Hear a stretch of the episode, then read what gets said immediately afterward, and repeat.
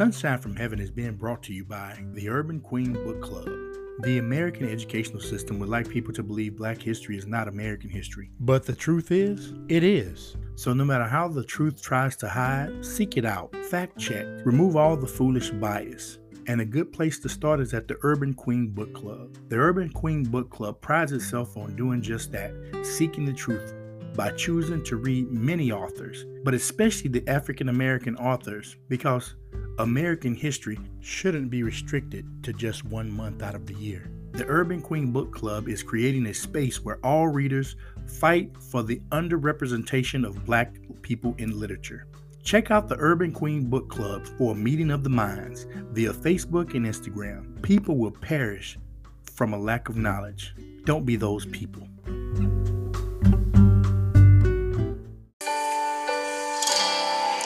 Staying on the main road. Welcome to another episode of Sunshine from Heaven.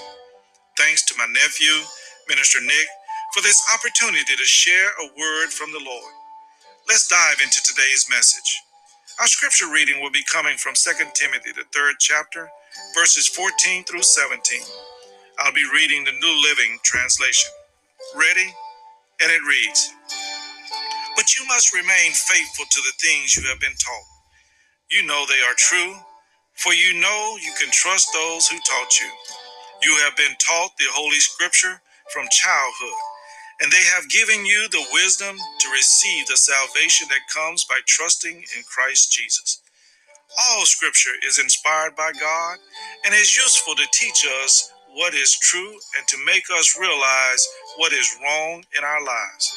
It corrects us when we are wrong and teaches us to do what is right. God uses it to prepare and equip his people to do every good work. The grass withered, the flower faded, but the word of God shall stand forever. In the 1990s, my family and I were living in Germany as my wife's army duty station was there. While there, we loved traveling the beautiful countryside and enjoying the many festivals they celebrated. We would jump into the van and hit the road. Before starting the journey, I would grab my road map. Of course, that was before GPS technology was available for common everyday use. I unfolded the paper map. You know the one that once you unfold, it took great skills and patience to fold it back properly. I would mark the route I wanted to take to get to the town holding the festival, and on the road we would be. Once we enjoyed the events of the day, it was now time to make that journey back home. I would pull the old trusted map out again and look at the route I used to get there, and it usually never failed. I would see an alternate route that looked like it would be quicker. Being the adventurous one when it comes to driving, I would try one of those alternate roads.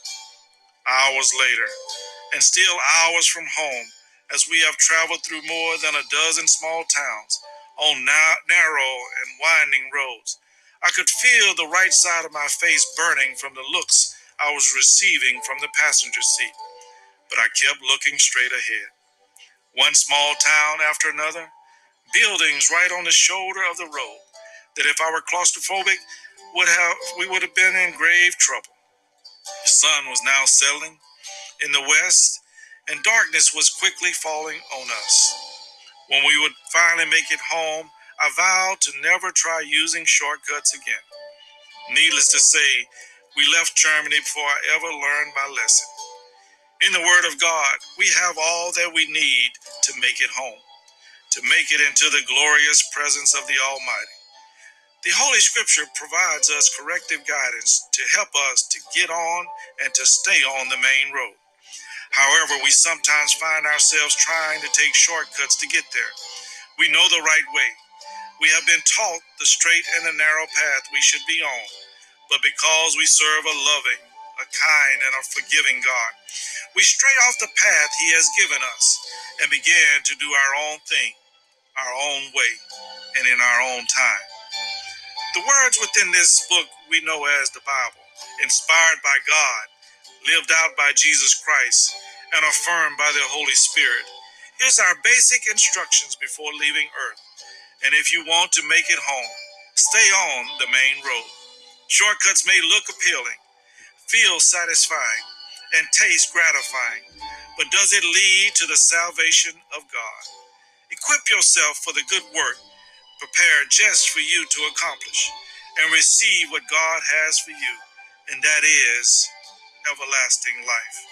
Narrow is the road, but the reward is out of this world. May the Lord bless you, keep you, and exalt you this day, and remember to share a little sunshine. God bless you.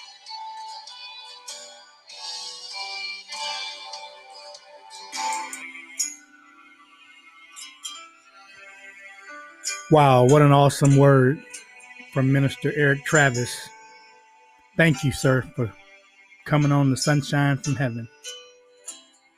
Minister Travis is the assistant pastor at Jerusalem Missionary Baptist Church in Brunswick, Georgia, under the leadership of Pastor Debbie E. Travis. I'm so glad he was able to visit and he's welcome back anytime. I pray this message helped you get you through your day. May God bless you.